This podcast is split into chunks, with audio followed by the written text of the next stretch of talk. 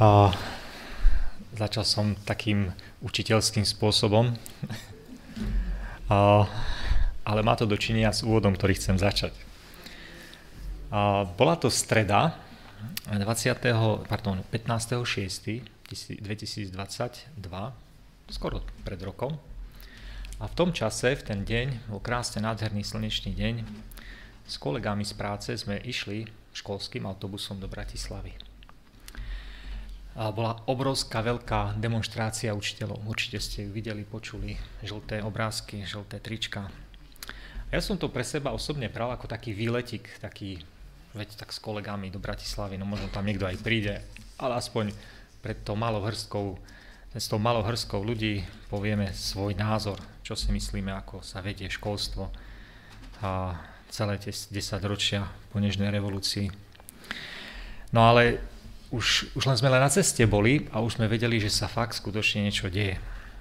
A keď sme zastali na ktorejkoľvek pumpe, neviem, či sme zastali až na tretie, lebo všade bolo obrovské množstvo ľudí. Autobusy tam boli, doslova na každej pumpe boli 3-4 autobusy a spústa ľudí, žlté trička. No už konečne sme na nejakej zastali a mali ste vidieť, to bola obrovská šora, to neviem, či 20-30 metrov pred záchodom, obrovská šora ľudí, chlapov je v školstve menej, tak my sme to mali rýchlejšie, aj kratšie samozrejme, ale bolo vidieť, že sa niečo deje. Keď sme prišli do Bratislavy, sme sa presunuli na to námestie Slobody a ja vám poviem pravdu, ja som bol šokovaný. Proste v začiatku sme tam prišli a bolo tam masa ľudí, skoro už celé námestie bolo, plné. Ale prešla nejakých ďalších pol hodina, 20 minút, pol hodina a z tej hrstky ľudí sa stala ešte väčšia a hustejšia masa. My sme sa možno nejakých 20 metrov posunuli bližšie k pódiu medzi tým, lebo no, tam bola, to bola úžasne veľa ľudí. Proste zrazu sme videli, zrazu som videl takú tú masu demonstrujúcich, pokojne samozrejme demonstrujúcich ľudí. Stretlo sa nás tam vraj vyše 13 tisíc učiteľov a zamestnancov školstva. A poviem vám pravdu, taký ten pocit, taký ten povznášajúci pocit byť súčasťou obrovského davu, hnutia. A, a, takú hodnotu mi to dávalo, takú hodnotu, že a, je tu nejaká krivda a ideme hájiť tú spravodlivosť, hej. A, dávalo mi to istotu, ale zároveň to samozrejme dávalo aj nádej, že tie požiadavky na zlepšenie školstva sa nebudú do nekonečna prehliadať boli sme niekto.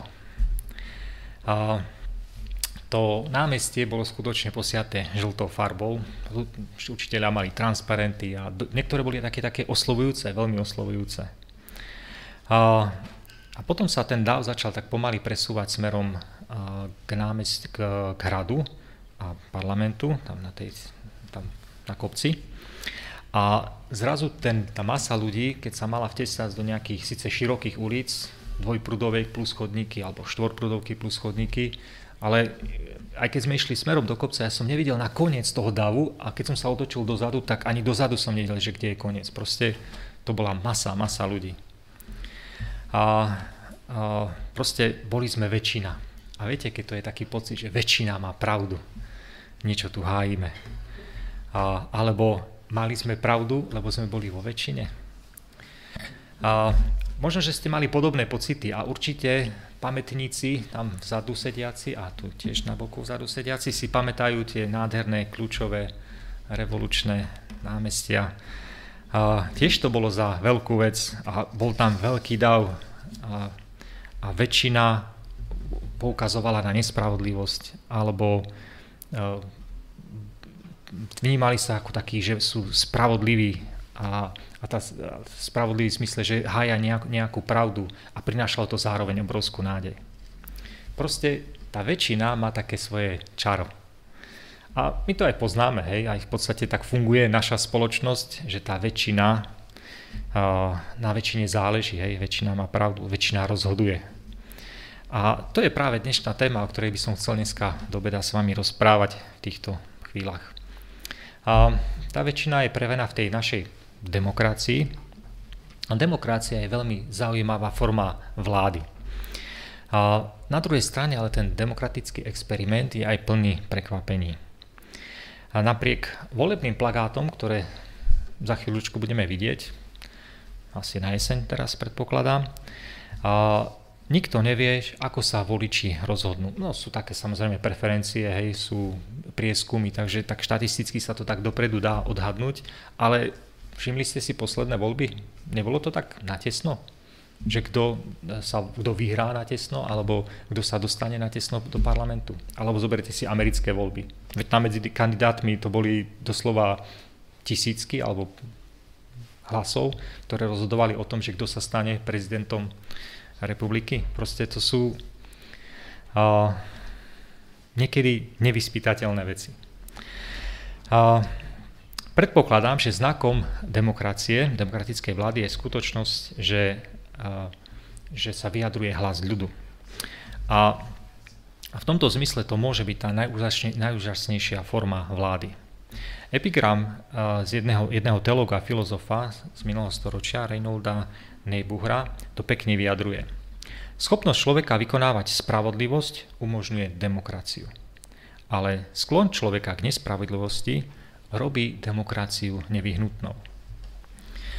Tá demokratická etika uznáva našu cnosť a nerez, našu znečenosť a našu úbohosť. Je to založené, ako viete, na pojme vlády väčšiny. Ale ty a ja veľmi dobre vieme, že nie vždy vyhrá ten najlepší. A tiež vieme, že pravda a spravodlivosť nemusia byť nevyhnutné, nevyhnutne potvrdené početnou väčšinou. V našich mysliach sa tak udomácnilo alebo pojem teologicky eh, pojem tak kanonizovalo, aj sa rozhodlo nejakým spôsobom, sa udomácnilo.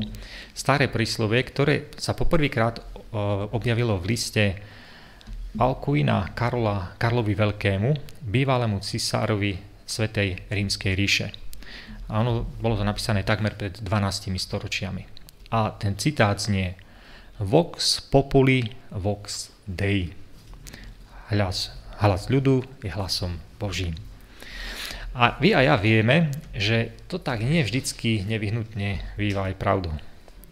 Pravda nie je určená ľudovým hlasovaním alebo väčšinovým pravidlom. Vidíte, voliči nevždy sú schopní, alebo takto, voliči sú schopní prijať Barnabáša a odmietnúť Ježiša. Kresťania možno lepšie ako všetci ostatní by sme mali pochopiť, že správne konanie a spravodlivosť musia byť určené štandardom, ktoré presahuje to naše ľudské zmýšľanie, často niekedy, mm, nechcem povedať zmanipulované, ale skôr možno tak trošku otočené nepravdivými informáciami alebo spôsobom rozhodovania. Nie je to tak dávno, čo v našej krajine sme videli taký dramatický politický politický posun v moci, v ktorom sa pojmy väčšina a menšina dosť často tak diskutovali. Možno si určite pamätáte na vládu Vladimíra Mečiara, tiež to bola taká väčšinová vláda, ktorí tvorili tú morálnu väčšinu. Alebo najnovšie napríklad tú koalíciu Igora Matoviča. Vláde všetci, väčšiny sa často pripisuje istá posvetnosť alebo pocit, ktorý môže ľahko premeniť, na, ktorý sa môže ľahko premeniť na taký zjavný osud. Ale realita, realita politiky má vždy, v podstate každá realita má vždy štyri možnosti. Teraz ma dobre počúvajte. Štyri možnosti. Tá prvá. Môžete byť veľký a míliť sa. Môžete byť veľký a mať pravdu, alebo na druhej strane môžete byť malí a míliť sa, alebo môžete byť malí a mať pravdu. Áno, výborne, tak počúvate ma. Na, našťastie Boh sa netočí podľa volebných výsledkov. Ten Pán Boh pôsobí totižto na inej úrovni, takej inej sfére, takej sfére istoty alebo takých dobre ohraničených mantinelov, našťastie. Moje myšlienky, je výrok z Božieho slova, moje myšlienky nie sú vašimi myšlienkami. Ani vaše cesty nie sú moje cesty. A akokoľvek by sa to niekomu mohlo zdať paradoxné, ale väčšinou sa v správaní väčšiny nedá objaviť Božia pravda. Pamätáte si, ako Ježiš hovoril o dvoch cestách? Dvoch takých prechodoch, no skôr cestách. Jedna bola taká široká cesta a druhá úzká cesta.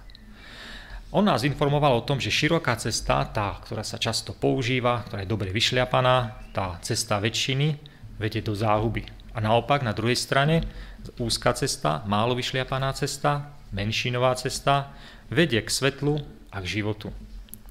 Ale je tu ešte ďalší, možno aj väčší paradox a to je tento. V Božom kráľovstve, tom viditeľnom kráľovstve, je menšina v skutočnosti väčšinou. A, a chcel by som dneska tak dať veľký dôraz na to, zopakujem to, hej, tá menši, menšina v Božom kráľovstve je menšina v skutočnosti väčšinou. A, Chcem by, chcel by som, aby ste si uved, alebo sme si dneska uvedomili, bratia a sestry, že o tejto väčšine, na tejto väčšine záleží. Tá väčšina má pravdu, podľa toho Božieho slova.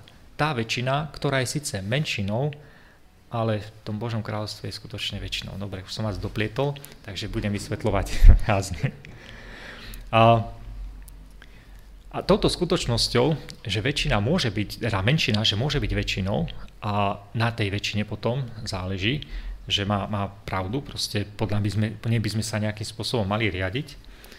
A s touto skutočnosťou si môžem byť 100% istý. Pretože starý Wendell Phillips, veľký aktivista, neviem, či ho poznáte, bol taký aktivista za, v tom hnutí za zrušenie otroctva pred, pred 200 rokmi, povedal, jeden na Božej strane je väčšina. A to isté slova Johna Knoxa, napísaného na pamätníku reformácie v Ženeve, hovoria. Muž s Bohom je vždy vo väčšine. Takže v tom zmysle, v tom Božom viditeľnom kráľovstve je menšina v skutočnosti ozaj väčšinou, pretože za to väčšinou, väčšinou niekto stojí. Niekto s veľkým N. V historickom období, keď je súcitu a milostrenstva málo, tí, ktorí majú, a tí, ktorí majú prospech z, tej, z tých zlých praktík a zdierajú zdanlivo slabých a bezmocných, tak práve v, takýmto, v takomto historickom období treba nahlas vyhlásiť, že kone a vozy a všetky symboly ľudskej moci nie sú v konečnom dôsledku nepremožiteľné a dokonca ani nie sú určujúce. Pretože skutočne záleží na tom, kde na tých všetkých váhach, či dejín, alebo rozhodovania, alebo politiky, alebo alebo konania, kde na tých stranách je samotný Pán Boh. A aby sme to poznali, aby sme si tak trošku uvedomili pravdu o väčšine, na ktorej záleží, ktorá určuje nasmerovanie a pravdu, presunte sa, prosím vás, so mnou do 8. storočia pred našim letopočtom. Pôjdeme do mesta Dá, Dótan. A je to, bolo to Dótan, mesto Dótan, a bolo to práve za obdobia Elizea, proroka pána a nástupcu Eliáša. V tom čase bola mocná Sýria odhodlaná podbaniť si celý, celý Izrael. Ale izraelskému kráľovi radí Elizeus, Elizeus inak znamená e, Božia, Boh je spása, radí Elizeus a Elizeus presne vie, kde sa tá sírska armáda bude nachádzať. A práve tomu miestu potom sa ten e, král začína vyhýbať, teda pošle tam zvedov, hej, zistí, že tam sú, tak vyhýba sa proste, aby nedošlo k nejakému násilnému stretu týchto dvoj, dvoch vojsk. No a samozrejme tomu sírskému kráľovi to už došlo, že to tak asi niečo nie je v poriadku, lebo kdekoľvek sa pohne, tak oni o ňom vedia, tí Izraeliti o ňom jednoducho vedia.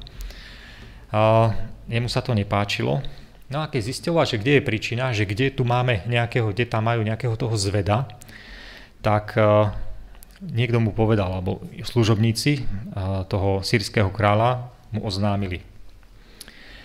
Uh, Vyníkom je Elizeus. Je to Elizeus s prorockým pochopením.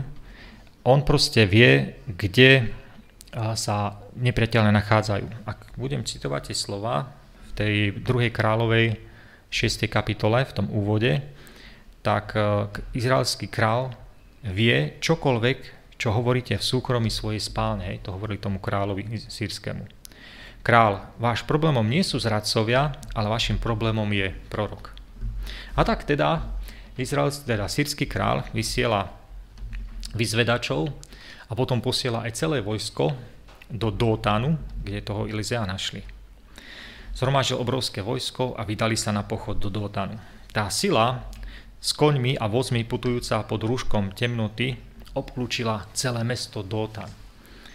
Mohutná armáda mesto obklúčila len kvôli tomu, aby zatkla jedného jediného muža. No a keď sa to tak asi nejaký predvečer alebo skôr večer stalo, tak na druhý deň, skoro ráno, Elizeov osobný sluha vstáva zo spánku. A ten príbeh tam pokračuje, teda tam, ten príbeh je veľmi stručný. Ale predstavujem si, ako vychádza do chládku raného úsvitu a z očí si ešte pretiera svoje zalepené oči si pretiera a to, čo vidí, ho naplňa strachom, veľkým, obrovským, strašným strachom. Jeho oči sa pozerajú po úpeti tých jednotlivých hôr okolo mesta Dótan a akokoľvek sa otočí na ktorúkoľvek stranu, tak všade vidí uh, kone, vidí vozy, vidí veľké sírske vojsko. Úplne otrasený a na, vonok aj vnútorne ponáhla sa za Elizeum a snaží sa ho prebudiť. So strachom a chvením kladie jedinú otázku, ktorú má na jazyku. Beda, pane môj, čo si počneme? Sme obklúčení. Čo by sme mali robiť? Naše zajatie sa nedá odvrátiť. Náš osud je neistý. Čo by sme mali robiť? No, to je taká existenčná otázka, ktorá, ktorú si ľudstvo dáva dosť často. A, ktorú sa pýta ľudstvo dosť často. Ľudia sa pýtajú stále prorokov, čo budeme robiť. Keď vládne zvrátená moc, čo urobíme? Keď sila svedomia potláča to bezmocné svedomie, čo máme robiť? Čo máme robiť, keď ľudia hovoria s takou bezbožnou drzosťou? A dokonca sú to aj ľudia, ktorí sú na veľmi vysokých postavených miestach. V jednej afroamerickej piesni, keď sme tých spomínali tých otrokov a to proti, hnutie proti otroctvu, tak afroamerickí otroci v jednej svojej piesni to svojou typickou bystrosťou spievajú tieto slova. Čo budeš robiť, keď sa do miesta, do miestnosti vkradne smrť? Čo budeš robiť, keď sa do miestnosti vkradne smrť? Pane môj, Pane môj, čo mám robiť? Keď nás zovrú strašné dvojčatá bezmocnosti a beznádeje, čo máme robiť? Keď ľudia so zlým duchom a hadím jazykom žartujú o našej cirkvi klebety a rozprávky, čo máme robiť? Inak je to veľmi pekná taká melodická, typická gospelová pieseň. Keď tieto slova vyšli z úst sluhu, Elizeus, Boží muž, jednoducho vstal a v sile, ktorá prichádza z inej strany, povedal pokojné uistenie. Neboj sa, sme vo väčšine. No, asi tušíte, aká bola reakcia sluhu, alebo možno tušíte, čo si možno, že myslel. Čo je dnes zlé s tým Elizeum? Vadí, varí, Elizeus nevidí to, čo vidím ja? Ovplyvnila táto náhla, neučakávaná udalosť jeho zmysel pre realitu? Čo zlé je s Elizovými očami? Nevidí tých sírskych vojakov s koňmi a vozmi všade okolo Dotana? Hovorí, neboj sa, sme väčšina. Väčšina? To znamená ako, že ty a ja, že my sme väčšina? Nevidíš to, čo ja? A predstavujem si, ako mu Elizeus hovorí, vidím, čo vidíš ty, ale tiež vidím viac, ako vidíš ty. My totiž to nie sme sami. My máme podporu, my máme máme nejaký backup, hej, sa to nazýva, taký, máme podporné jednotky, máme dokonca celý podporný systém. Tí, ktorí sú s nami, sú viac ako tí, ktorí sú s nimi. My sme jednoducho väčšina. A potom prorok pokračuje v modlitbe. A nie je to nejaká panická, zúfalá modlitba, ale namiesto toho sa modlí za svojho panického sluhu. A tú modlitbu si tam môžeme čítať v tej druhej kráľovej 6. kapitole. Pane, otvor mu prosím oči, aby videl. Má zrak, ale potrebuje vidieť za oponu. On, teda Elizeus, on vidí neviditeľné, teda, pardon, ten sluha, on vidí viditeľné, ale potrebuje vidieť neviditeľné. On síce vidí tú prítomnosť, ale on potrebuje aj uznať, vidieť ako za horizont do väčšnosti. Otvor mu oči, aby videl. Vidí porážku a skadu, skazu, vidí pochybnosti a dezilúziu. Pomôž mu vidieť vieru a istotu. Vidí udolie tieňa smrti, pane, pomôž mu vidieť dobro a milosrdenstvo. Pane, otvor mu oči, aby videl. Vidí sírskeho kráľa, pomôž mu vidieť kráľa kráľov. Vidí voľným okom, pomôž mu vidieť až za horizont, kam nedovidí. Pane, otvor mu oči, aby videl. O aký druh videnia tu hovorí Elizeus? O aký druh videnia, ktorý presahuje zrak, tu hovorí? Existuje totižto druh videnia, ktorý optometristi, ľudia, ktorí dokážu nám oči zmerať, takýto, takýto, takýto zrak nepoznajú, alebo takéto videnie nepoznajú. Existuje totižto druh vnímania, ktorý prichádza iba modlitbou. Keď sa prorok modlí, božský,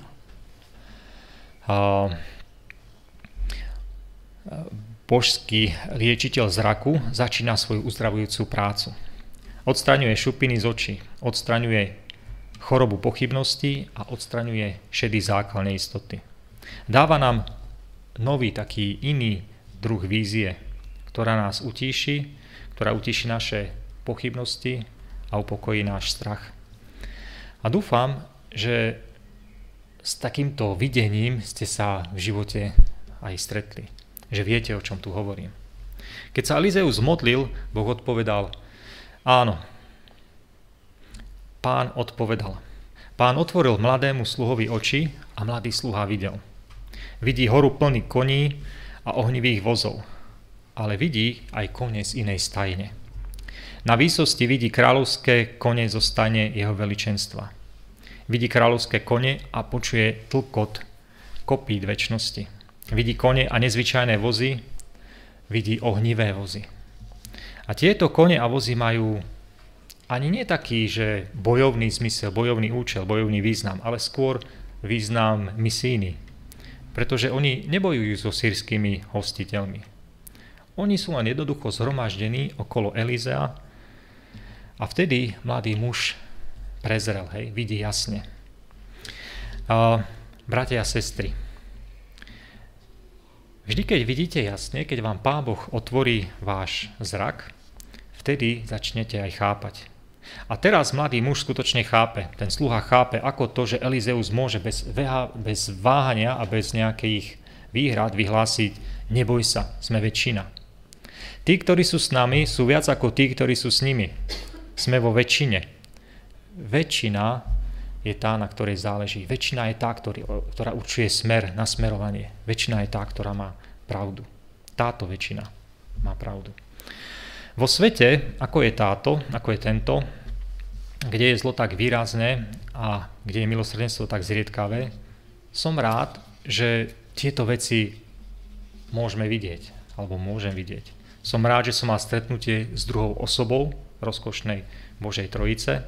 Som rád, že sa ma dotkla Ježišová ruka a keď, som ma, keď sa ma dotkla, som rád, že som videl.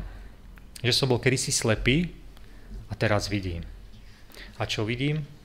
Vidím ohnivé vozy, vidím kone, vidím aniela pánovho, ktorý táborí okolo tých, ktorí sa ho boja.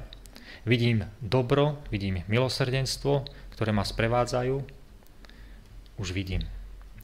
Vidím, ako môj pohár preteká, vidím, ako môj pán pripravuje stôl v prítomnosti mojich nepriateľov, vidím, ako pán robí môjho nepriateľa pod nožom mojich nôh, Vidím, ako Boh otvára nebo a vylieva požehnanie. A bratia a sestry, vidím. Vidím útek bezbožných a víťazstvo spravodlivých, pretože vidím kameň vytesaný z vrchu, ktorý sa valí stáročia a drví všetky pozemské kráľovstva. Daniel 2. kapitola.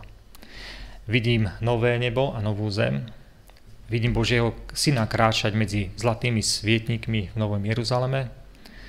Vidím pána slávy zostupovať z neba a s úžasným oslavným pokrikovaním. Vidím spravodlivých pochodovať palmových, s palmovými ratolestiami víťazstva v rukách. Vidím ich vystupovať v bielom rúchu na ceste k veľkej korunovácii. A pretože vidím a kvôli tomu, čo vidím, nebudem sa báť budúcnosti. Či môjho, v mojom kresťanskom živote, či budúcnosti našej církvy. A pretože som členom väčšiny, väčšiny, na ktorej záleží. Väčšiny, ktorá určuje smer a väčšiny, ktorá má pravdu. Pretože nech je nás len hrstka a nech budeme len dvaja ako Elizeus a jeho sluha. Tá Božia váha zaváži a staneme sa väčšinou. Amen.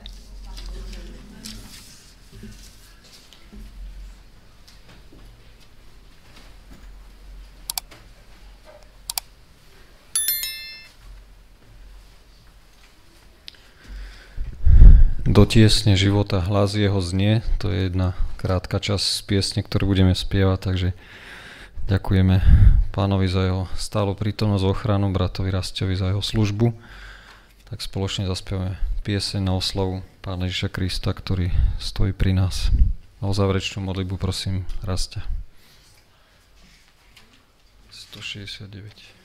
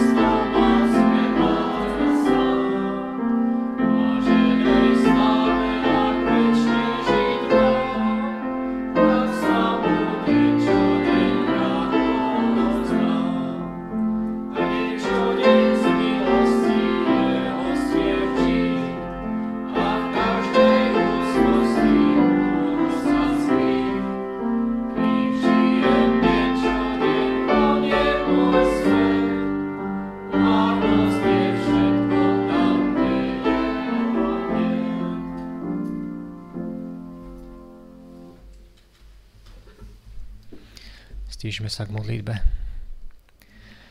Náš drahý, láskavý, nebeský oče, milujúci, silný a mocný stvoriteľu, Boh, ktorý má v rukách nielen osudy galaxií a hviezd a vesmíru, Zeme a Slnka, ale máš v osude aj naše osudy ľudské, naše nasmerovania, naše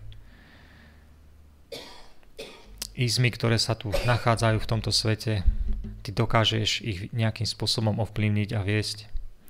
Ďakujem ti, Pane, že ty máš moc aj v časoch, keď my si uvedomujeme, ako keby sme boli sa, sami a slabí. Ďakujem ti, Pane, že tvoja, tvoje slovo a tvoje pravda, napriek tomu, že možno, že neprinikajú tak úžasne veľkým spôsobom do sveta, ty dokážeš podporiť a, a nasmerovať.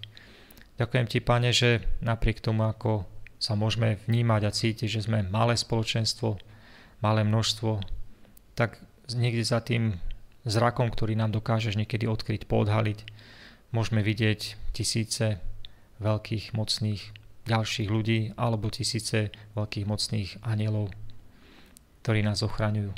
Pane Bože, chceme ťa poprosiť, aby sme si uvedomovali, aby si nám otváral tie oči, aby sme mohli vidieť tak za tú oponu, aby sme, Pane, mohli vnímať tú Tvoju bezprostrednú blízkosť a starostlivosť o nás, ľudí. Ďakujem Ti, Bože, že do Tvojej moci sa môžeme kedykoľvek obrátiť a, a vložiť do Tvojich rúk. Ďakujem Ti, Pane, že u Teba môžeme nachádzať to milostivé, upokojujúce odpustenie a tú otvorenú, milosrdnú a láskavú náruč. A tak, Pane, by sme chceli aj vyjadriť uh, to prianie, že chceme stáť na tej Tvojej strane, na strane tej Božej väčšiny, tam, kde si Ty prítomný a kde je to dobre nastavené. Ďakujem Ti, Pane, že nám to umožníš skrze Ducha Božieho. Amen.